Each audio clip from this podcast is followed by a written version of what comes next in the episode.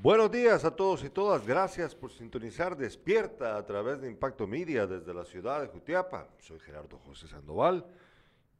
Buenos días, Carlos Alberto Sandoval. Buenos días, Gerardo José, ese es tu nombre completo. Saludos para todos aquellos que les gusta escuchar noticias, comentarios que naturalmente son provocados por lo que sucede en nuestro departamento y país. Esta mañana, afortunadamente, tenemos información para ustedes exclusiva para este medio de comunicación de diversa índole toda. Algunas noticias, lamentablemente, son bastante oscuras, bastante negativas. Hay otras un tanto esperanzadoras. Todos los días pasa esto, eso es una realidad. Forma parte de la vida, pero aquí es donde usted se entera mejor, se entera con información pensada, opinada por parte nuestra. Hoy vamos a hablar acerca de cuestiones de carácter estatal, cómo sigue funcionando la cosa pública acá en el país y en el departamento de Jutiapa. Ayer se recordarán ustedes que habíamos planteado que nos contaran un poquito cuál es su opinión acerca de, o su evaluación de, las acciones municipales del medio periodo a nivel nacional también del presidente de la República, los diputados y los alcaldes. Algunas personas nos comentaron, pero fueron pocas, Carlos Alberto. Hoy les pedimos continuar con este ejercicio que yo considero democrático, que permite pues que el ciudadano, ustedes, nos den su opinión. Ayer habían personas que decían cero, ponían cero. Y no, miren, siendo justos, una evaluación de 0 a 100 con respecto al trabajo que se hace en su municipio. Cuéntenos, allá en Mita, en El Progreso, y bueno, si ustedes nos está viendo desde otro departamento de la República, que también pasa, cuéntenos por favor, dennos su diagnóstico, su evaluación de 0 a 100 puntos de la gestión municipal de su ciudad, de su municipio en este caso concreto. Dennos su opinión, escríbanos en el chat en vivo del programa y díganos qué piensan. Creo yo que también esto sirve, Carlos Alberto, para que las autoridades evaluadas tomen conciencia del sentir de la ciudadanía, porque pasa mucho de que los políticos se creen lo que su rosquita les dice, ¿verdad? Uh-huh. Se las llegan a creer, creen que todo lo que les endulzan en oído sus compañeros de viaje, compañeras de viaje en la cosa pública, en el caso de los alcaldes, los concejales que se vuelven sus amigos, que quizás no participaron con ellos en la campaña, pero que ahora ya están dentro del consejo, entonces se han vuelto sus amistades, les están diciendo, todo está bien, no, así está bien, hacelo, dale, todo está perfecto, vas a ganar la elección, le dicen también. Créanmelo, yo conozco muchos casos. Yo pienso así. También, Gerardo, que así como ellos hacen lo que se les ocurre, ¿no? Pero nunca pensando en quienes viven o vivimos en algún municipio, en este caso del departamento. Entonces, hay que preguntarle también... alguna vez, ojalá y alguna vez se le ocurra a alguien, a un alcalde de nuestro departamento, preguntarle al pueblo si está de acuerdo con tal obra, ¿no? Si está de acuerdo el pueblo con tal obra, bueno, sí, ¿verdad? Porque hay algunas que quizá no... Bueno, como aquí improvisan todo, ¿verdad? Aquí, exacto, aquí te dan una... está la promesa de campaña, que te dicen que tal cosa van a hacer, pero ya cuando está en... una cosa es lo que está en papel y otra cosa es lo que hacen ya estando allí. Y de repente salen con cosas que no tenían nada que ver con lo que habían ofrecido en la campaña, ¿verdad? Exacto. Sí, sí. Ese es un asunto que también pasa. no solo a nivel aquí en Jutiapa, sino pues a nivel nacional, pero es producto de la improvisación, es producto de la improvisación. Fíjate que hay una historia bien interesante que yo recuerdo con claridad, acerca de del finado señor, el ingeniero Kiko Garnica. Yo lo he contado aquí, luego lo voy a contar, para aquellos que no estaban al tanto de esta historia. Hace unos años atrás, los que no son de Jutiapa les cuento, el ingeniero Kiko Garnica era un empresario jutiapaneco que tenía aspiraciones políticas, de hecho participó como candidato a alcalde, hace ya 2 campañas atrás, sí, ¿verdad? Sí, por ahí. Bueno, fíjense de que, pues era mi anunciante también, de su gasolinera Shell Milenio, que sigue siendo anunciante nuestro acá en este nuevo espacio. Pues resulta que, fíjense que cuando yo llegaba donde el ingeniero Garnica, yo llegaba a la gasolinera cada mes a cobrarle la publicidad, porque ajá, pues esa es parte del trabajo de nosotros acá en un medio modesto. Pues aquí va a ser uno de todo, ¿verdad? Uno vende, cobra, busca la noticia, la presenta, la opina, todo. Hacemos todo aquí. Somos milusos. Pues bueno, yo iba a cobrarle una vez al mes al ingeniero Garnica. Y él se tomaba el tiempo de quedarse platicando conmigo. A veces hablábamos como 1 hora ahí en lo que, tras cada visita. Y en la época ya en la que estaba en la campaña, o sea, ya estaba preparándose para su campaña política, él tenía como que era una hoja grande, grande, grande, era como una especie de, no sé el nombre porque no es un trifoliar, sino que era más grande que un trifoliar, era una hoja enorme, que estaba dobladísima, doblada en 5 partes aproximadamente, en donde en una letra chiquitita, chiquitita, fíjate, para que le cupiese todo, digo yo, tenía él su programa de gobierno, fíjate, y él me decía, es que, y empezaba a decirme, pues, cuáles eran los elementos más destacados de su programa de gobierno, si es que fuese electo, y era un programa de gobierno, como te estoy explicando aquí, bastante extenso, tan es así que, yo no sé, o sea, por qué se complicó la vida de hacerlo como una especie de trifoliar, porque no lo hice de otra manera. Después te voy a hacer una pregunta. Tal vez era, ¿de acuerdo? Tal vez era, pues, lo que se le ocurrió en ese momento, nada más, ¿no? Entonces, y había muchas cosas que sonaban muy bien, muy interesantes de parte del plan de gobierno de Garnica. Hay que preguntarse cuántas de esas iniciativas hubiera podido cumplir, ¿verdad? Porque eso nunca lo vamos a saber, ¿verdad? Fíjate que será el primer candidato a nuestra alcaldía o cualquier candidato en una alcaldía de nuestro departamento, ¿no? Que hace un plan de gobierno, porque que yo tenga conocimiento, en campaña bueno, solo son ofrecimientos, mas no tienen absolutamente nada programado, si es que el pueblo pues, le lleva al poder. Es que sí te dicen que sí tienen, aunque la verdad nunca yo he visto uno como Kiko Garnica, que sí tenía, a eso ya lo tenía escrito, ¿verdad? Esto es, la mayoría te dicen que sí tienen un plan, te mencionan algunos ejes, porque esa es una de las palabras claves aquí, ¿verdad? Para explicar sus planes de gobierno, dicen, es que mi plan tiene 5 ejes, 4 ejes, 3 ejes, los que vos querrás.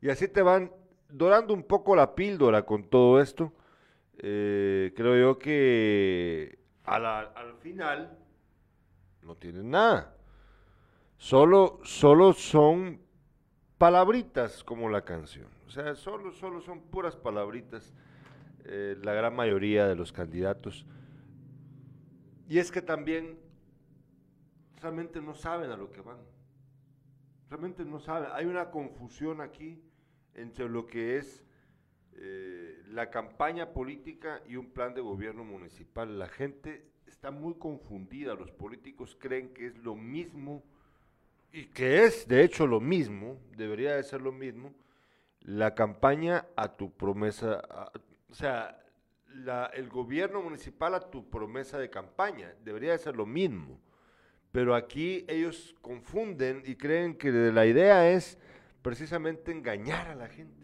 diciéndoles que van a hacer tantas cosas que al final no hacen. Qué triste realmente lo que ocurre, no solo en nuestro departamento, sino a nivel nacional y fuera de nuestras fronteras, porque si vamos a México han tenido alcaldes en algunas terribles, ¿no?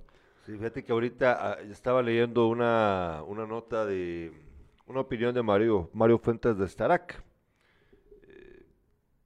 en el periódico hace un par de días, o ayer creo que fue, y Fuentes Destarac hablaba de un municipio en México, un municipio pequeño, en donde el alcalde municipal decide mandar a hacer una estatua de Manuel López Obrador. Como lo decía, lo explicaba, que conste que Manuel López Obrador, el presidente mexicano, según se sabe, ha dejado por escrito que él no quiere que se le haga ningún reconocimiento de esa naturaleza. Pero ya ves que los alcaldes son unos sobalevas. Exacto. Sí. Y que porque la gestión de López Obrador, pero si ni siquiera lleva la mitad de su periodo de gobierno, y mandándolo a hacer una estatua. Imagínate que aquí mandaran a hacerle una estatua a Jimmy Morales o a Giammattei. Imagínate, un día va a pasar algo, una locura así. ¿Por qué? Porque los funcionarios no andan en sus cabales. ¿Y dónde termina la estatua? En el suelo. Ah, pues esta la votaron. ¿Sí? A los 3 días fue votada la estatua. Sí. Por ciudadanos, por vecinos de esa comunidad. Bueno, nos escriben nuestros oyentes, dice Maynor Castillo, buenos días, don Beto y Gerardo, ya en sintonía desde la fría Moyuta, muchas gracias, Maynor. Rusman dice, buenos días, ya en sintonía, bendiciones. Bueno, por favor, ahí cuéntenos, ahí nos dan su evaluación, aquellos que no lo han hecho, acerca de la gestión en sus municipios, o si quiere usted evaluar también la gestión de otro alcalde ahí de metido, pues hágalo si usted quiere. Ah, pues sí. Bueno. Vámonos ahora con la revista de prensa. Revista de prensa. Estos son los principales titulares de los medios de comunicación a nivel nacional e internacional el día de hoy, de este martes 4 de enero. Fíjense que, vamos a ver, Prensa Libre titula el día de hoy: Policía Nacional Civil, disculpe usted, y Ejército dejan a Nahualá pese a estado de sitio vigente.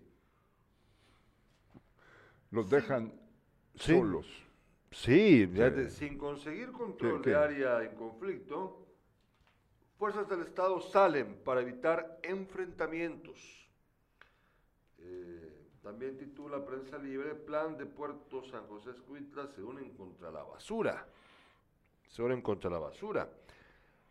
Y también titula Prensa Libre, es que esta noticia la vamos a tener en detalle con ustedes en breve, con respecto al caso de los jutiapanecos, pero Prensa Libre titula hoy: en México y Estados Unidos aumentaron 50% muertes de migrantes guatemaltecos. Repito, 50% aumentó la muerte de migrantes guatemaltecos en el año 2021 en México y Estados Unidos. Bueno, fíjense que primero vamos a quedar platicando, regresamos acá, André. Hablemos un poquito de lo que pasa con la Policía Nacional Civil y el Ejército en Nahualá. Fíjate que yo comprendo sinceramente que las autoridades han medido que probablemente su presencia pueda generar aún más conflicto. Yo puedo entender eso. Según lo que hemos leído, en un conflicto que lleva más de 160 años, originado hace más de 160 años entre estos dos municipios sorolatecos, el problema es que, si bien hay algunos acuerdos alcanzados, el problema trascendió. Ya esto es algo mucho más grande de solamente un conflicto territorial, porque en un principio era solamente el conflicto entre quién era el municipio dueño de qué, pero ahora el problema se hizo aún más grande. Y probablemente, según por ejemplo Edgar Gutiérrez, ex canciller, probablemente, dice él, también hay involucrados otros grupos de poder, incluyendo posiblemente incluso hasta narcotraficantes, que están tratando de generar este conflicto ahí. Bueno, puede ser. Pero la pregunta que yo me hago, más allá de la razón, digamos, estratégica que pueda tener las autoridades en retirarse, es, fíjate que aquí se cacarean a cada rato de que sí, es que hay que poner al ejército acompañando la PNC a cuidar las comunidades. ¿Te recuerdas que aquí a cada rato dicen sí, con soldados caminando por ahí la gente se va a calmar, va a ser menos violenta? Ya ves que es poniendo pies en polvorosa el ejército y la PNC, pero más allá del ejército. O sea, a mí me parece que aquí hay un asunto, y existe el estado de sitio en esos dos municipios. Entonces, ¿de qué sirve tener estado de sitio vigente y autoridades que se la pasan diciendo de que son necesarias? Pues sí, de todos modos dicen, hay que vean ellos qué hacen. Hay un problema serio ahí de gobernabilidad, de autoridad. Todo lo que han encontrado, armas, sí. De todo. Yo no sé si los dos bandos tienen están armados o… Pues parece que sí, porque sí. Probablemente alguno esté mejor apertrechado, ¿verdad? Mejor armado, perdón, que el otro, pero de todos modos ambos tienen armas y lo peor es de que no son solo escuadras, son llegar al extremo de quitarle la vida a 12 personas en un solo día, ¿no? En un solo día, incluidos 3 o 4 niños, según recuerdo. Esto ya, por eso te digo, esto ya se pasó de lo tolerable. Fíjate que yo no sé si el presidente de la República, ¿qué pensará él con que declare un estado de sitio en el lugar sin autoridades? Entonces, ¿de qué sirve aplicar un estado de sitio ahí si no hay quien lo ejecute? Si no hay Policía Nacional Civil ni hay ejército, ¿quién va a ejecutar el estado de sitio? Prácticamente no hay nada. No, si con la salida del ejército y de la PNC los han dejado libres, ¿no? De ser cualquier tontería. Sí, o sea, y ahí entonces, atacar. Incluso pues pueden decir, bueno, aquí es que en serio los están dejando con carta blanca para hacer lo que quieran. Sí. Eso es peligrosísimo. Creo yo que el Estado de Guatemala debe de tomar una estrategia más aguda, más inteligente para resolver este conflicto, pero hacerlo ya, no esperar más tiempo. Bueno. Otra de las noticias que vamos a ampliar, tenemos una nota relacionada con esto, pero a nivel local, preparada para ustedes, es esto que dice Prensa Libre: aumentaron 50% muertes de migrantes guatemaltecos en Estados Unidos y en México. Hay que recordar que dentro de este grupo de guatemaltecos que han muerto en el último año, pues se encuentra una familia entera de originaria de Jerez, de Esmeralda Jerez, en Jutiapa, de apellido Rivera, que murió en un incendio en una localidad en New Jersey, si no estoy mal. ¿Por qué los incluyo ahí? Porque pues obviamente se habla de muertes de migrantes guatemaltecos, ellos eran migrantes guatemaltecos. Está la parte de los que mueren en el trayecto, Sí. Porque estos jutiapanecos, que ojalá su familia pueda encontrar paz por su muerte, estos jutiapanecos ya vivían en Estados Unidos, ya se habían logrado asentar. La historia cuenta que habían algunos de ellos que llevaban apenas un mes o 2 meses de haber llegado, pero ya estaban asentados en Estados Unidos, ya habían logrado pasar todo este gran periplo, esta gran aventura de cruzarse todo México para llegar a Estados Unidos, cruzar la frontera, imagínate todo lo que tienen que vivir. Pero hay muchos otros que no llegan a lograrlo y mueren en el camino, como ha ocurrido en la última tragedia, que fue en diciembre, en Chiapas, en donde un camión con más de 150 personas, la gran mayoría guatemaltecos, sufrió un accidente en el que perdieron la vida. Si no estoy mal ahora, el número llegó a 56, ¿verdad? 56, todos de origen guatemalteco. Y fíjate que si no es accidente, son víctimas de la delincuencia. Exacto, en México. El otro día, ¿cuántos muertos aparecieron en un pick-up? Y habían guatemaltecos dentro de estas víctimas. Sí, no, sí, o sea, si no es un accidente, es también ser víctima del crimen organizado, sobre todo de bandas de narcotraficantes que se dedican a la explotación de los migrantes. A eso se dedican. Bueno, ahora vamos con la portada del periódico. El periódico titula el día de hoy: encuesta para medir la desnutrición crónica está rezagada. El gobierno pasará un año más sin realizar una nueva encuesta de salud materno-infantil. Las autoridades no han conformado el equipo técnico y el inicio del proyecto solo está en conversaciones. Sigue siendo una de las grandes promesas de campaña del presidente Giammattei, incumplida. ¿Se recuerda usted que el presidente Giammattei en su momento habló mucho de que su compromiso mayor iba a ser la lucha contra la desnutrición, pero ya ve que ni siquiera pueden hacer una encuesta, porque no se ponen de acuerdo, no han conformado el equipo técnico necesario para el proyecto. ¿Por qué? Porque la verdad es que son promesas que en el fondo no quieren cumplir, no son prioridad para este gobierno. Ahora vámonos con la portada de La Hora. La Hora titula el día de hoy, esa no es, ese es El País. La Hora titula el día de hoy: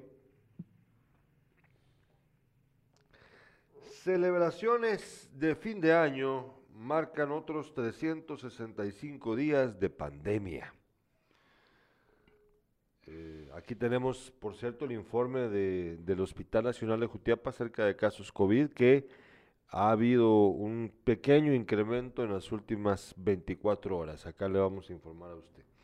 Y por último, vámonos con la portada del País, ahora sí.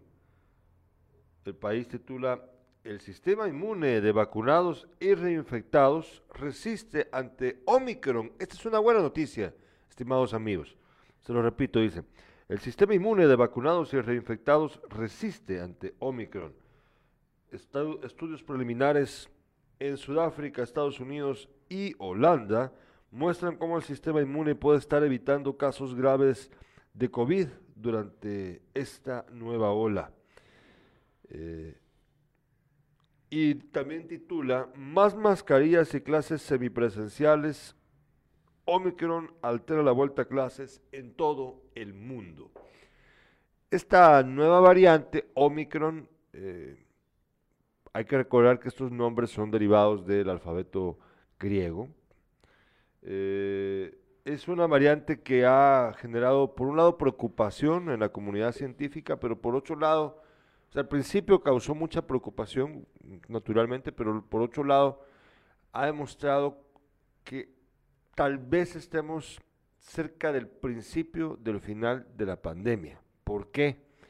Porque según lo que se ha determinado en los últimos días, esta variante se parece más a una gripe que al temible coronavirus. Es menos virulenta, no virulenta, sino menos dañina para el organismo del ser humano. Y aquí está claro que el titular del País pues va incluso más allá, porque dice que el sistema inmune de vacunados e reinfectados resiste ante Omicron. Ojalá, ¿verdad? Ojalá que estuviéramos cerca del principio del final, pero las advertencias son que habrá más mascarillas y clases semipresenciales en todo el mundo. Bueno, vamos a una brevísima pausa comercial y al regreso nos vamos con los titulares. Existe un gesto muy común con poderes increíbles, capaz de contagiar y alimentar el alma. En Clínica Dental AM Ramos, priorizamos el cuidado de tu sonrisa. Más de 50 años de experiencia, con el mejor equipo de profesionales y la más sofisticada tecnología, para que luzcas una sonrisa radiante. Visítanos y obtén más información en Aldea Acequia, El Progreso, Jutiapa, o comunícate al teléfono 5630-0803. AM Ramos Dental, especialistas en estética dental.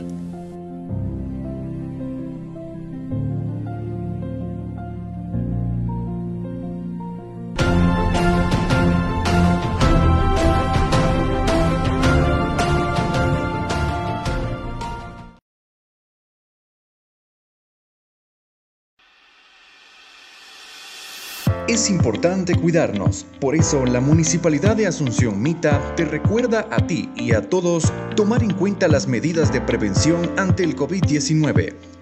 Usar mascarilla correctamente en todo momento, cubrirse la boca al toser y estornudar, lavarse las manos y aplicarse gel, mantener limpio casa, lugar de trabajo y estudio. Recuerda, cuidarse es deber de todos. Un mensaje de la Municipalidad de Asunción Mita. Las 3 de Impacto. Estos son los titulares de Impacto para esta mañana. Falleció Olguita, la niña sobreviviente del accidente de su familia en choque en El Chival, El Progreso. Son 3 sellos. Madre. La señora estaba embarazada 4, más más el primo del comunicador. 5. 2 días después de haber sido asaltado y lesionado por delincuentes en el último día del 2021, buscando su moto, la apareció ya en este primer día del año. Nuevo año, y parqueada frente a una cantina, en aquel barrio, en la parte alta de la ciudad. En Aldea Canoas, Jutiapa, un vecino pereció lapidado, a puras pedradas le dieron muerte a este señor. 323 menores de edad fueron detenidas por agentes migratorios en su viaje a Estados Unidos, la mayoría guatemaltecas. 323 menores de edad. Sí. Parque Rosendo Santa Cruz queda absolutamente libre de ventas callejeras, según la Municipalidad de Jutiapa. Fíjate que hay... Estuve leyendo hoy temprano en nuestro diario, esto ocurre en Jalapa, aumenta, dice, el número de alertas Alba Kenneth, algo que sucede en nuestro departamento también. Hay recomendaciones para los padres de familia. Por ejemplo, los padres deben supervisar las amistades y las personas con las que se relacionan sus hijos. Si los menores salen a actividades, debe haber un adulto pendiente del lugar donde se encuentren. Fíjate, son estas recomendaciones que dan autoridades jalapanecas, la PGN de Jalapa. Todo esto que sucede en Jalapa de igual manera ocurre en nuestro departamento. Dice, la migración, la búsqueda de empleo y las uniones matrimoniales a temprana edad incidieron en el aumento de las alertas albaquenes el año pasado. Según la Procuraduría General de la Nación, PGN, hasta el 29 de diciembre de 2021 se recibieron 170 denuncias de desapariciones de niños y adolescentes en Jalapa. En contraste, durante el 2020 se activaron 100 alertas, informó el delegado departamental Luis Méndez. La mayoría de casos registrados corresponden a jovencitas que se van a vivir maritalmente con adultos. La PGN también supo de adolescentes que decidieron irse a trabajar a otros lugares sin avisar a sus familias. Ocurre, lo mismo ocurre en nuestro departamento. Sí, es una tendencia a nivel nacional. O sea, no, es un ejemplo más, ¿verdad? ¿Qué te parece si hablamos? Sí, solo me faltan deportes. Hay ilusión de ver al Mitrán en Liga Nacional. Esto lo dice el técnico argentino, el Pibe Reynoso, que hace muchos años atrás vino a jugar con el Mitrán, se vino desde Argentina. Defensa central del Deportivo Marquense falleció ayer en el primer entrenamiento del equipo. Esto ocurrió en el Estadio Marquesa de la Ensenada. El defensa central, 25 años de edad, se le para el corazón. Sí, estas tragedias ocurren ocasionalmente en el deporte, en el fútbol ha ocurrido este último año. El año pasado más bien, ahora pues nos toca a nosotros tener una historia similar. Fíjate que nos escribe el doctor Maulhart, dice: buenos días, don Beto y Gerardo, en sintonía, espero ya superado el trauma de los piquetazos de las hormiguitas. Sí, algo vamos superándolo, doctor. Vamos a empezar hablando acerca de la tragedia que enluta a la familia de comunicadora aquí en Jutiapa. Es que tras el accidente de tránsito la semana pasada en la que murió el comunicador, su esposa, esposa embarazada junto con un primo, pues la hija de este matrimonio estuvo hospitalizada desde ese día tratando de salvar su vida y lamentablemente ayer falleció. Hay una nota aquí, sí. Dice, familiares de la niña Olga Meléndez Lucero informaron que falleció ayer en el Hospital Roosevelt. La menor de 6 años sobrevivió al accidente que le costó la vida a sus padres, el periodista Henry Meléndez y Wendy Lucero, quien tenía 7 meses de gestación. Su lucha por mantenerse con vida duró hasta que los médicos comprobaron que sufrió muerte cerebral. Leslie Broncano, cuyo esposo también pereció en el percance, perdió al bebé que esperaba y se recupera de las fracturas sufridas. Responsable de lo ocurrido es Raúl Llanes, es el sindicado de causar el choque ocurrido en las afueras de la aldea El Chival, El Progreso. Fue ligado a proceso. El detenido enfrenta cargos por el delito de homicidio culposo y le impusieron, escuchá, $500,000, es decir, 500,000 quetzales como medida sustitutiva. Familiares señalaron que no era justo que estuviera en libertad y esperan que la ley se aplique como debe ser.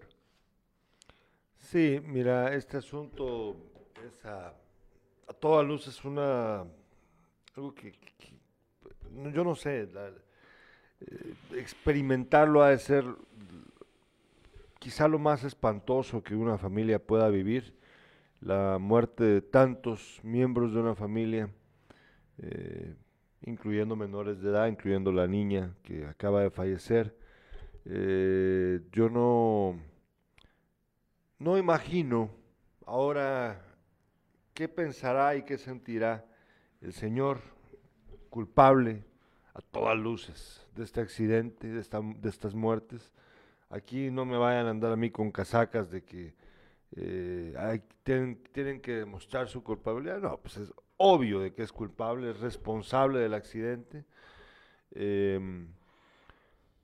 Y no me imagino, de verdad, cómo es que él pueda estar sintiéndose en este momento, ahora que ya pasaron los días y supongo ha reflexionado acerca de lo que causó.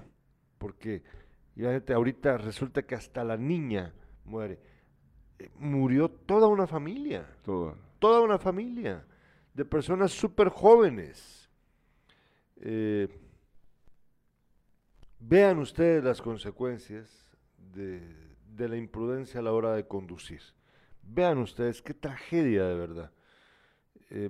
Ahora esa familia está completamente extinta.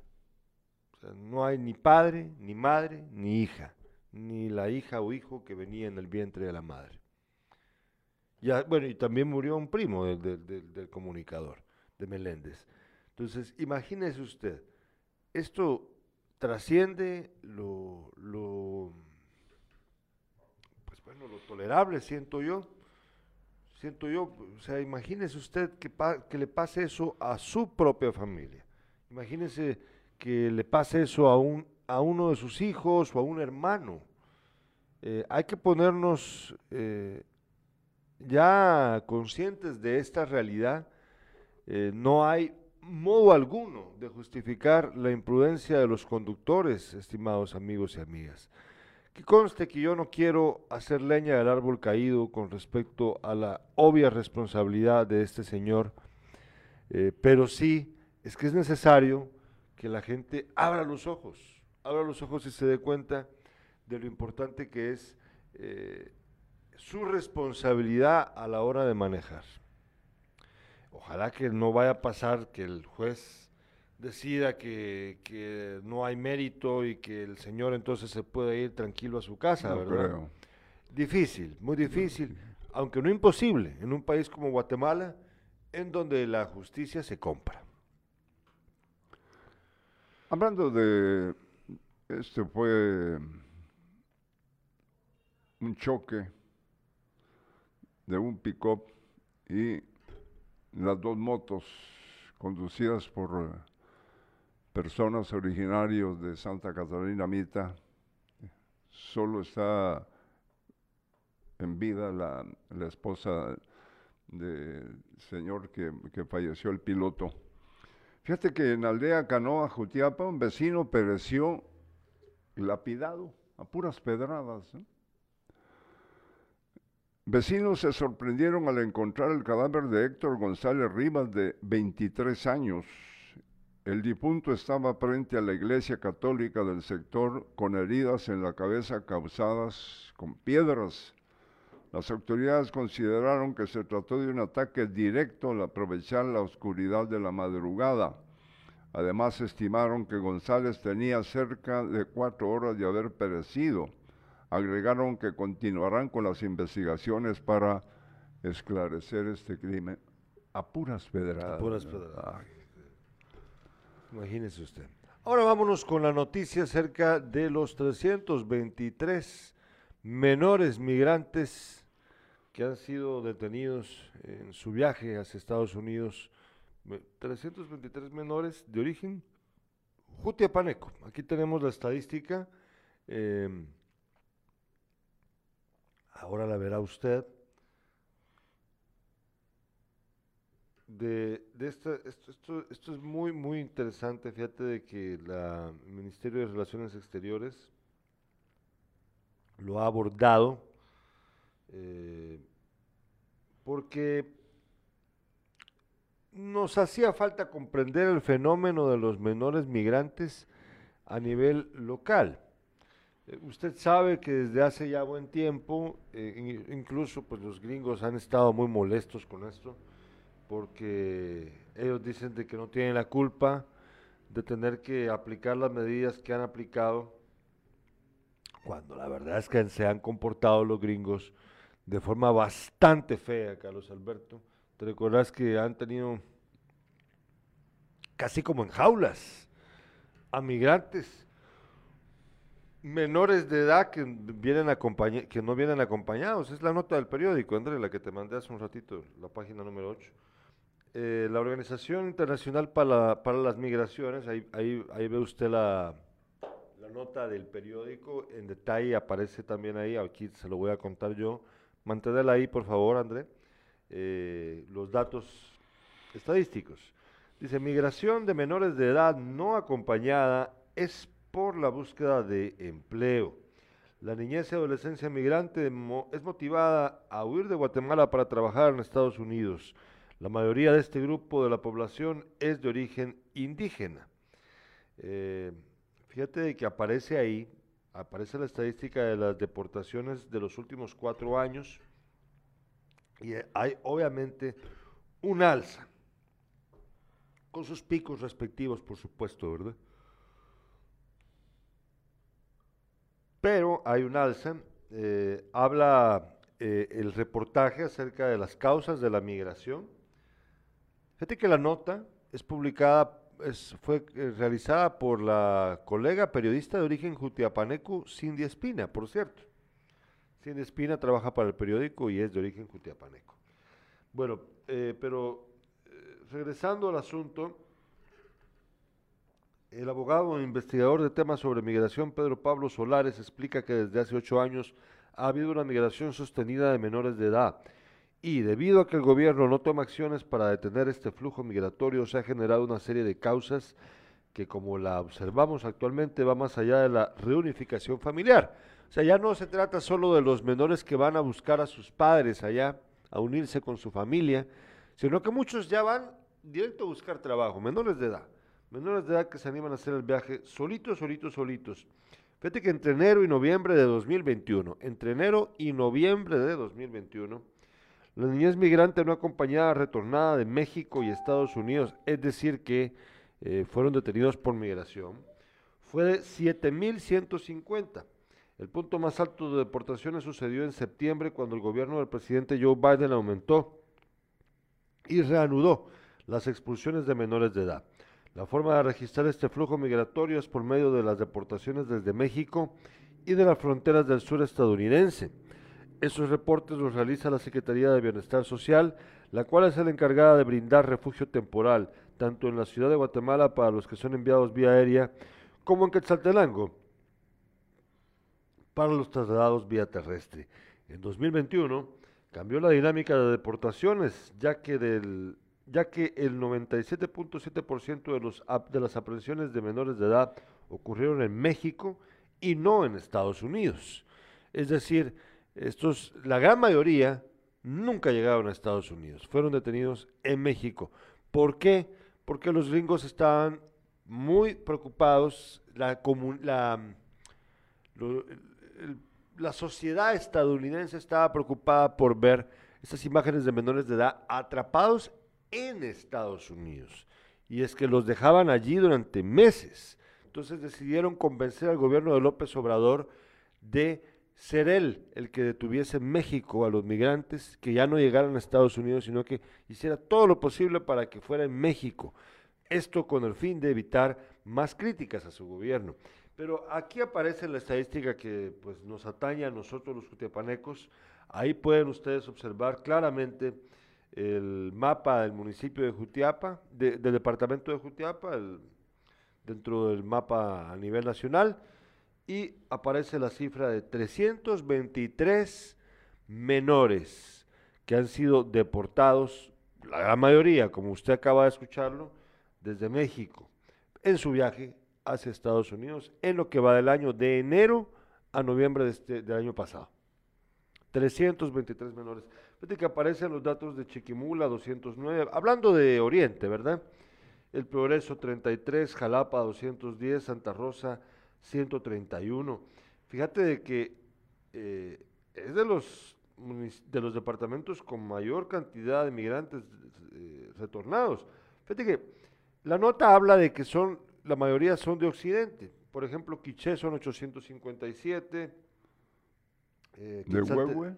Huehue, 1.337. Sí. San Marcos, 1.104. Y vamos a ver. ¿Aparece Alta Verapaz? Sí, Alta Verapaz, pero no aparece. Sí, ah, bueno, sí. 496, es bastante alto. Petén con 513. Yo creo que estamos ahí como por el octavo lugar. Octavo, noveno en número de menores detenidos. La mayoría, ¿a qué se va? Pues ya escuchó usted, a buscar reunirse con su familia que está allá, muchos. Pero también ha habido un cambio, como lo dice Pedro Pablo Solares, muchos lo hacen porque ya es por la necesidad de empleo, van a buscar trabajo. O sea, recuérdate que hay muchos de que no son, es una reunificación familiar la que buscan. Tal vez van a buscar trabajo cuando pasen los años, pero ahora resulta que muchos están viajando directamente a buscar trabajo, ya no tanto por la reunificación familiar. ¿Qué significa esto? Significa que tenemos un serio problema aquí en nuestro país, eso es evidente, no hay oportunidad de empleo y los jutiapanecos se ven afectados por ello también, por igual. Es un número bastante grande, 323. Ah, sí. Lo único malo es de que no aparece la estadística de qué edad, de qué edades son estos menores migrantes. Lástima. De repente logramos averiguarlo hoy en la delegación del Ministerio de Relaciones Exteriores. Lo dudo mucho que tengan un pormenorizado dato de qué edad tienen ellos, probablemente nada más con la Secretaría de Bienestar Social, quizás sí se pueda, pero sí me parece a mí un dato muy revelador de la realidad de nuestro departamento. Vámonos a una breve pausa comercial. Al regreso, ¿qué tal si hablamos de lo que la MUNI dice que está logrando? Dice que que ya limpiaron el Parque Rosendo Santa Cruz y ya empezaron a decirle sí, pero ¿será suficiente? Ya vamos a ver.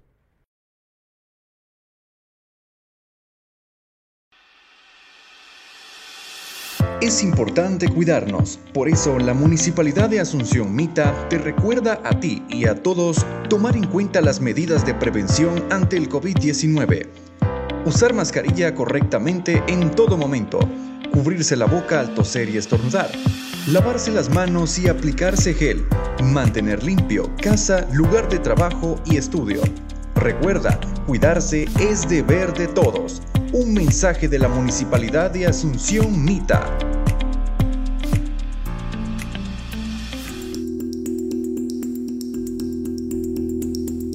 Muchas personas que defienden nuestros derechos están siendo perseguidas, encarceladas y asesinadas.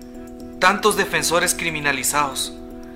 Es por eso que Guatemala debe aprobar una política pública que proteja a quienes defienden nuestros derechos. Por eso, esta política es tan importante ante la grave situación que están pasando las personas, las organizaciones y las comunidades en defensa de la vida. Esto tiene que parar. El Estado de Guatemala debe cumplir. Una iniciativa impulsada por UDFEGUA, Plataforma Internacional contra la Impunidad, Protección Internacional Mesoamérica y el programa Actuando Juntas OTAI. Ya estamos de regreso acá en Despierta a través de Impacto Media desde la ciudad de Jutiapa. Nos dice Manuel Antonio Aguilar Samayoa, buenos días amigos, fiel audiencia en Atescatempa. A ver, don Manuel, le pregunto, háganos su evaluación de la gestión del señor Mauricio Contreras en su municipio. ¿Qué estamos preguntándole a nuestros espectadores y espectadoras por su evaluación de 0 a 100 puntos de la gestión de medio gobierno de cada uno de los alcaldes del departamento, también diputados y presidente, pero empecemos ahí por los alcaldes? Denos su evaluación de 0 a 100 puntos, ¿cuánto le da usted a don Mauricio Contreras allá en Atescatempa? Cuéntenos, anímese, por favor. Así les pido yo a todos los demás, en todos los municipios en donde nos están viendo. Sé que hay algunos que dicen, no me conviene mucho meterme a dar mi opinión del alcalde, pero anímese, hombre, anímese, es una evaluación, una opinión válida, ciudadana, por favor. O cuando menos lo que en el caso de este, mi paisano, ¿qué es lo que tiene programado realizar la municipalidad de Atescatempa? Para eso no lo vas a ver, no, Manuel. Por eso, pero puede, ¿qué es lo que van a hacer este año? Y lo mismo nos preguntamos de todas las municipalidades, solo recibir la platita del gobierno, pero no dicen, no dan ninguna información, ¿qué es lo que van a hacer con ese dinero, ¿no? Con esa platita? Bueno, ahora vamos a hablar acerca de la muni de Jutiapa. Ayer me informó el juez de asuntos municipales, me mandó una nota en donde pues habla de que ya ha sido despejado el Parque Rosendo Santa Cruz de ventas callejeras. Fíjate que lo que me envió fue por parte de la página del juzgado de asuntos municipales. O sea, es la propia institución el juzgado que él representa en Jutiapa, ¿verdad? Ahí te lo envié, André, para que podamos usar parte de la publicación. Fíjate que, pues, él me la envió, como lo explico, desde la propia página del juzgado, y dice, la nota dice: el juzgado de asuntos municipales y de tránsito informa a los vecinos de la cabecera departamental que el sueño largamente acariciado durante años por la población jutiapaneca de dejar libre de ventas el Parque Rosendo Santa Cruz a partir de hoy es una realidad, al ser reubicados los últimos negocios junto a la Plaza Taquera. Bueno, así aquí hay varios que le dicen lo mismo que yo pienso. Se lo digo con respeto cuando habla de que el sueño largamente acariciado, ahí está, ahí aparece la publicación, ahí la pueden ver ustedes, el sueño largamente acariciado durante años de la población de dejar libre de ventas el Parque Rosendo Santa Cruz. Bueno, mire, yo no creo que ese haya sido uno de los sueños largamente acariciados de la mayoría de la población jutiapaneca, el despeje de las ventas callejeras. Pues incluso hay algunos que dicen que para qué estar prestando la atención a eso. Yo creo que sí es importante, lo hemos dicho aquí, hemos insistido con ello, con las ventas callejeras en el parque y en otros lugares, es verdad, lo hemos dicho, hemos recalcado la importancia que tiene, pero de ahí a decir de que es el sueño largamente acariciado de la sociedad jutiapaneca, hay un gran trecho. Ahí hay un montón de comentarios que ustedes van a poder ver si ingresan a la página del juzgado de asuntos municipales. Pero cuando habla, esta información, se da la idea de que van a limpiar el Parque Rosendo Santa Cruz. Que ya lo limpiaron. No, yo en el sentido... Si allí se van a quedar muchos con sus negocios.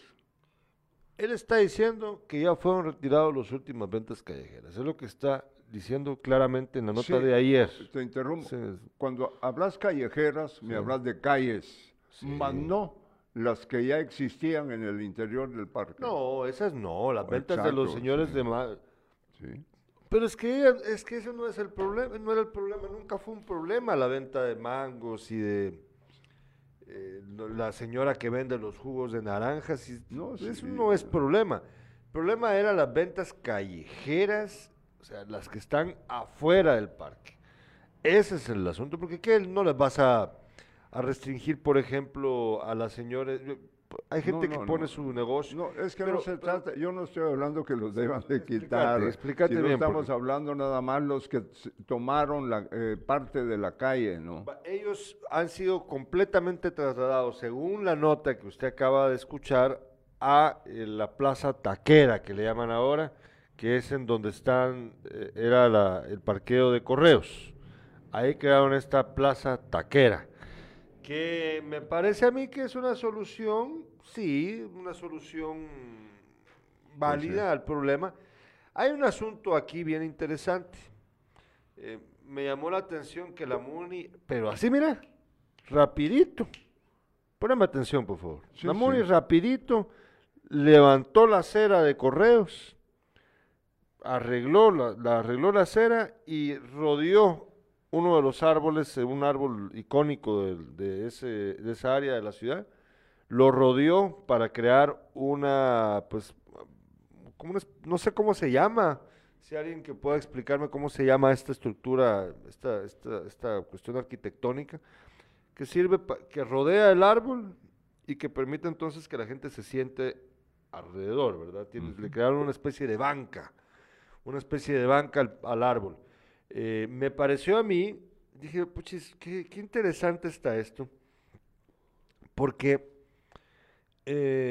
ahí te das cuenta, lo hicieron rapidísimo, en un día ya estaba armado y solo esperaban a que se secara el cemento y ahorita ya está pintado y se ve bien, pero a mí lo que me llama la atención, mis estimados amigos y amigas, es que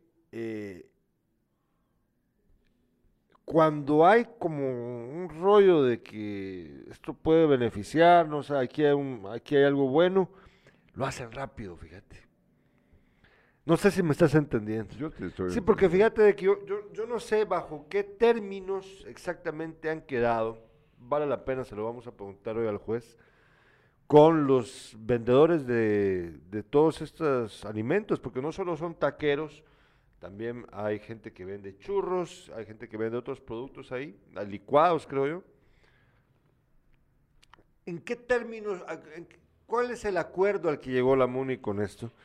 Lo pregunto porque sí me llamó mucho la atención que qué rápido construyeron esta banca, que obviamente beneficia a las ventas, cosa con la que yo no estoy en desacuerdo, que conste, yo estoy de acuerdo con que hayan lugares así, que la gente se pueda sentar y todo, y si ya es la hora en donde llegan los vendedores, porque ellos no están desde temprano, sino que ya llegan en la tarde a apostarse ahí. Tipo 5. Sí, por ahí, entonces ya pueden ellos tener un espacio donde la gente pueda sentarse, aparte de las banquitas de plástico que usan, ¿verdad? Pero aquí la pregunta, que no me la vayan a tomar a mal, ¿verdad? Aquí toman todo a mal, pero la pregunta es, ¿por qué razones que tan rápido hicieron todo esto? ¿Y por qué no pueden hacer estas cosas así de rápidas para otros requerimientos de la sociedad? Yo creo que vale la pena preguntárselo. Fíjate que Rusman Ernesto toca este tema. El reordenamiento vial del mercado, necesitamos las banquetas expeditas sin tantos obstáculos que ponen los comerciantes, remover un par de ventas del parque en 2 años de gobierno no es nada, no es un logro, es una inactitud, dice. Y las ventas a Fernando Peñate, y las ventas a los alrededores del mercado, ¿por qué no las quitan? En el parque, como son pocos y en su mayoría mujeres, si lo hicieron, huevos, bueno, más o menos. Si lo hicieron huevas de uvas. Ajá. Huevos de agua. Cristóbal Florian opina, el sueño largamente acariciado es que hagan un parque decente, no esa postema en la que terminó un parque que al principio era bonito, con un diseño mejor que el actual. Hay parques de municipios pequeños, en otros departamentos con mejor diseño y cuidando los detalles con buen gusto. Bueno, no solamente en otros departamentos, Cristóbal, ya lo hemos dicho acá, hay muchos mejores parques en varios municipios del departamento de Jutiapa, El Progreso, Mita, Jerez, bueno, para de contar si quiere usted, el de Catocha es bonito también, sí. Fíjate. Entonces, pues no nos hagamos los tarugos con eso. Fíjense que El sueño largamente acariciado de la gran mayoría de jutiapanecos es el asunto del agua. O sea, a mí no me anden con babosadas. Aquí el asunto del agua es una de las cosas, es la más importante de todos los problemas estructurales del municipio. ¿Qué crees que pueda ocurrir en cuanto a esto que estás tomando en cuenta, el agua? Ya hay quejas de vecinos de que pues ahorita de nuevo ya hay... ¿Qué es lo que va a hacer la municipalidad para resolver este problema? Supuestamente hay dos pozos que están incluidos, dos, si no estoy mal, están incluidos dentro de del préstamo que adquirieron, con el que compraron el convoy de maquinaria. Todavía no sé si ya empezaron a trabajar eso o no. Yo lo que creo es que esta, como otras municipalidades, tienen un gran reto de por medio. Aquí el mensaje de nuestro vecino Fernando Peñate me llama la atención, porque él habla de que por qué no quitan ya. Miren, aquí hay que aclarar una cosa, se lo digo en buena onda. Yo no creo que haya que quitar el pie del acelerador, pero sí también uno debe de saber distinguir una cosa de la otra. Es decir, usted mismo lo dice en su mensaje, no es lo mismo quitar a los vendedores del mercado que los del parque. No es lo mismo. No es lo mismo, para nada. Y no, la gran mayoría no son mujeres, la gran mayoría eran negocios, eran taqueros, la gran mayoría. Entonces, no diga que son mujeres. Las mujeres son las que venden los mangos, a ellas no las van a retirar de sus puestos, pero sería un error. Ellas están bien ahí donde están. El problema eran los que estaban a los lados del Parque Rosendo Santa Cruz. Ahora bien, no es lo mismo hacer retirar las ventas del mercado que del parque, sin duda. Creo yo que ha habido mucha dificultad para llegar a acuerdos con los vendedores, y creo que hay pocas posibilidades, Carlos Alberto. Mira que te lo estoy diciendo hoy, 4 de enero. Pocas posibilidades para mí de que lo logren. Yo creo que este problema persistirá, no lo deseo, pero creo que persistirá porque hay poca capacidad para la gestión política, para la negociación por parte de las actuales autoridades. No saben cómo lidiar con este asunto, y pues para muestra un botón llevan 2 años con esto. Fíjate que de todos los programas que aplicaron, Carlos Alberto, de limpieza del mercado, de todos los programas que aplicaron para despejar el mercado, sí, que te recordás que iban, venían los aguacateros, que no sé qué, Lo único que ha funcionado en el plan Circula Seguro ha sido lo del parque, que es evidente, eso ha funcionado, se lo reconocemos, qué buen trabajo, y lo que han hecho con los obstáculos en algunas calles de la ciudad, en donde hay vecinos que incluso es ridículo, han mandado a hacer gradas afuera de su vivienda, pero, o sea, gradas que empiezan en la acera de la calle, para conectar a su segundo nivel de su vivienda. Entonces se les ha retirado, cosa que me parece positivo, pero esos son, digamos, los pocos resultados positivos del plan Circula Seguro a la larga, porque todo, o sea, lleva meses y meses, pero esos son los resultados. Con respecto a despejar las calles del mercado, pues ustedes no me dejan mentir, estimados amigos, un día parece que funciona, otro día parece que no se resuelve.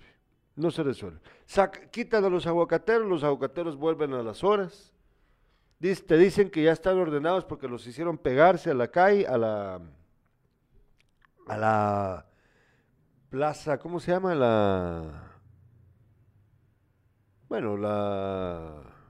Ay Dios, se me olvidó el nombre, frente al Carahue, la plaza... ¿San Basilio? No, en el mercado, la plaza que creó Manolo Castillo, o Quique Castillo, perdón.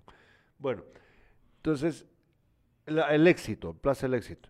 O sea, lo que hicieron fue pegarlos a la Plaza del Éxito, pegarlos a un costado sobre la avenida, la tercera avenida de la Plaza del Éxito, nada más eso fue lo que hicieron. O sea, los vendedores siguen ahí, siguen ahí. Y no me van a decir que no. Yo te voy a decir, es que le tienen un respeto, y le podría agregar yo otro más, y miedo, ¿no?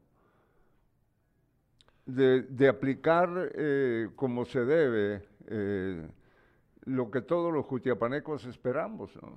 Que haya orden en el mercado. Por eso yo siento de que, discúlpeme, si me equivoco, qué bueno que me equivoque, ¿verdad? Qué bueno, sería buenísimo que yo estuviera equivocado, pero a mí me late, para responder a tu pregunta, yo no creo que tengan que puedan resolverlo. Creo que esto va a ser uno de los asuntos pendientes de esta administración municipal, al igual que otros, que más lastre les va a causar, porque también uno debe de saber a qué batalla meterse. Lo digo en serio, porque si vos calculás que esa batalla no la vas a ganar y que te va a dejar incluso en ridículo, mejor no te metas a esa batalla. ¿Me entendés? Mejor no andar diciendo voy a hacer esto, mejor dedicarte a aquello en lo que sí sabes que vas a obtener el resultado deseado, en vez de meterte a a camisa de 11 varas con algo del que al final vas a salir, disculpe usted, cachimbiado. Esa es la realidad. Bueno, estas noticias son presentadas gracias al apoyo del doctor Germán Maúljar. Yo confío en mi médico, el doctor Germán Maúljar, justo frente a la antigua Dirección Departamental de Educación en el barrio Latino. Y también gracias a Gasolinera Milenio y su tienda renovada Milenio Market, justo frente a Caminos en Carretera Interamericana. Aproveche usted las ofertas de la tienda renovada de Gasolinera Shell Milenio, Milenio Market. Tenemos un poquito más antes de terminar, Carlos Alberto. Les recuerdo que ya mañana volvemos con Sin Casacas. Vamos a tener un reportaje especial el día de mañana, precisamente para hablar acerca de la situación de los migrantes en nuestro país y en nuestro departamento. Mañana en Sin Casacas, mañana a las 5 de la tarde. No se pierda usted el anuncio que haremos a través de nuestro canal. Deportes. Tengo deportes. Yo lo vi jugar a Gustavo Reynoso, hoy técnico, es un argentino, hoy técnico de Mitrán, pero vino ya hace muchos años a jugar con Mitrán, muy buen jugador, por cierto, Reynoso, el pibe Reynoso. Tengo la ilusión de ver a Mitrán en Liga Nacional, dice. Los conejos debutarán ante Pinultecos el 16 de enero bajo el mando de Reynoso. Es decir, que esta es la primera fecha del torneo clausura de la primera división. Él tiene la ilusión de ver a Mitrán en Liga Nacional. Ojalá, no solo a Reynoso, sino todo el pueblo miteco, disfrute viendo jugar a su equipo como lo hizo en su oportunidad y dos veces en Liga Nacional. Una nota triste dejó el día de ayer. Ayer empezaron los entrenamientos en Marquesa de la Ensenada. Ese es el estadio de San Marcos. Ahí perdió la vida un defensa central, por cierto, titular del equipo marquense, que estuvo luchando por su ascenso a la Liga Nacional. Dice la prensa hoy que hay luto en el fútbol guatemalteco. Se trata de Marcos Menaldo, de 25 años, que se desvaneció en un entreno de Marquense y murió en el Hospital Nacional. Este muchacho jugó con Marquense, es originario de ese departamento y jugó en Marquense desde la sub-17, en el 2014 viajó a España, donde militó en varios equipos de divisiones inferiores en España. Que descanse en paz, Marco Humberto Menaldo. Fíjate que hay una nota aquí que no es el primer jugador de fútbol que muere en un estadio, ya sea en entrenamientos o en un partido. Fíjate que en el 2004, el portero guatemalteco Dani Ortiz, era el arquero de Municipal, falleció tras chocar con otro futbolista durante un clásico entre rojos y cremas. Otro jugador de Municipal, Johnny Aldana, también murió en el 2001 durante una práctica escarlata en el estadio El Trébol. Le cayó en la cabeza una portería. Mirá que, ay, sí, qué tristeza, ¿no? Bueno, fíjate que por último nos escribe Cristóbal Floriano un mensaje muy interesante. Dice: el agua, el ornato municipal, el tren de aseo municipal, la transparencia de los actos administrativos, la coherencia en las prioridades, decisiones y propuestas municipales, la reestructuración y reorganización física y administrativa del mercado, el mejoramiento definitivo de las calles de la cabecera, terminar el acceso para el tablón a Jutiapa para liberar el tráfico, y así la lista de siempre. Muchos sueños que solo se alcanzan, se acarician, pues nunca parece que se van a concretar. Por eso yo ponía el ejemplo, solo quiero poner este ejemplo, de lo que mencionaba de la rapidez con la que hicieron, que arreglaron la banqueta de Correos y crearon esta banca alrededor del árbol. Rápido, pero así, mira. Sí. Vale. Pregúntese usted por qué. Y pregúntese usted por qué, por ejemplo, en sus calles, en sus avenidas, esto no ocurre así de rápido. Fíjate que cuántos meses llevamos hablando. Por ejemplo, una avenida de las que son principales, porque ahí están, digamos, el acceso para los vecinos que vienen de otros departamentos, de otros municipios, a las dependencias del Estado. La avenida que a un costado del Colegio San Miguel, en donde la banqueta está completamente destruida y todos los vehículos se parquean encima de ella, incluyendo motoristas. La avenida de nuestra calle, para venir a nuestra casa. Sí. Esa avenida es una de las principales de la ciudad, déjeme decirle por qué. Vecinos de un montón de municipios vienen aquí a la SAT, a Gobernación, o a la Municipalidad, o a cualquier otra dependencia del Estado. Los juzgados cercanos también. Los juzgados también, juzgado de asuntos económicos, por ejemplo, está cerca también. Toda la gente se parquea a inmediaciones de esa avenida. Y vos ves esa cochinada de avenida, de acera, toda meada, quebrada la banqueta y los carros parqueándose igual ahí. A mí me gustaría un día ver que con esa velocidad y eficiencia con la que fueron a arreglar esta pequeña acera en Correos, así hicieran con estas aceras que acabo de mencionar. Sin tanta babosada, de una vez, de una pa. Ahí no preguntaron nada. Nadie dijo nada acerca de por qué iban a crear esta banca alrededor del árbol, cosa que a mí me parece muy buena idea. Claro. Muy buena idea. Nadie dijo nada, de una vez, se armó, lo hicieron y ya. ¿Por qué no pasa eso con nuestras aceras? Me pregunto, yo no sé si las municipalidades tienen empleados que salen a ver cómo están las calles y a ver qué sucede si no limpiaron los que se llevan la basura, no, dejaron partes sin... y eso ocurre, solo se van de aquel lado y dejan basura en pues el otro frente, ¿no? Para que lo hagan. ¿Verdad? No, yo lo que te quiero decir es, deberían de tener alguna persona que pueda salir a ver cómo está la situación, porque ahí, como dijiste vos, es el miadero público del centro de la ciudad. Sí, es vergonzoso. No, entonces yo me pregunto, ¿no les da vergüenza a los señores de la MUNI? Porque ahí lo que falta, no hay acera. No hay acera. Sí. No hay acera. Pero lo digo en el plano de que así como se hizo lo de el Correos, así pueden hacer también lo de la avenida del San Miguel, así pueden reparar también otras de las aceras principales de la ciudad, sin tanta babosada, de una vez. Digo yo, pues, ¿será que se puede? Les agradecemos su sintonía, nos dice Rusman, dicen los viejitos, uno barre solo donde ve la suegra. Así parece ser. Les agradecemos su sintonía, no se pierda Despierta mañana, Carlos Alberto. Y también mañana Sin Casacas a partir de las 5 de la tarde en su regreso este año 2022. Que tengan buen día. Ya se acerca el día de los Santos Reyes Magos. Mañana, ¿no? Mañana. Nos vemos. En otros países como en México... pasado. ¿Ah? Ya me confundí, es el 6 de enero, ¿verdad?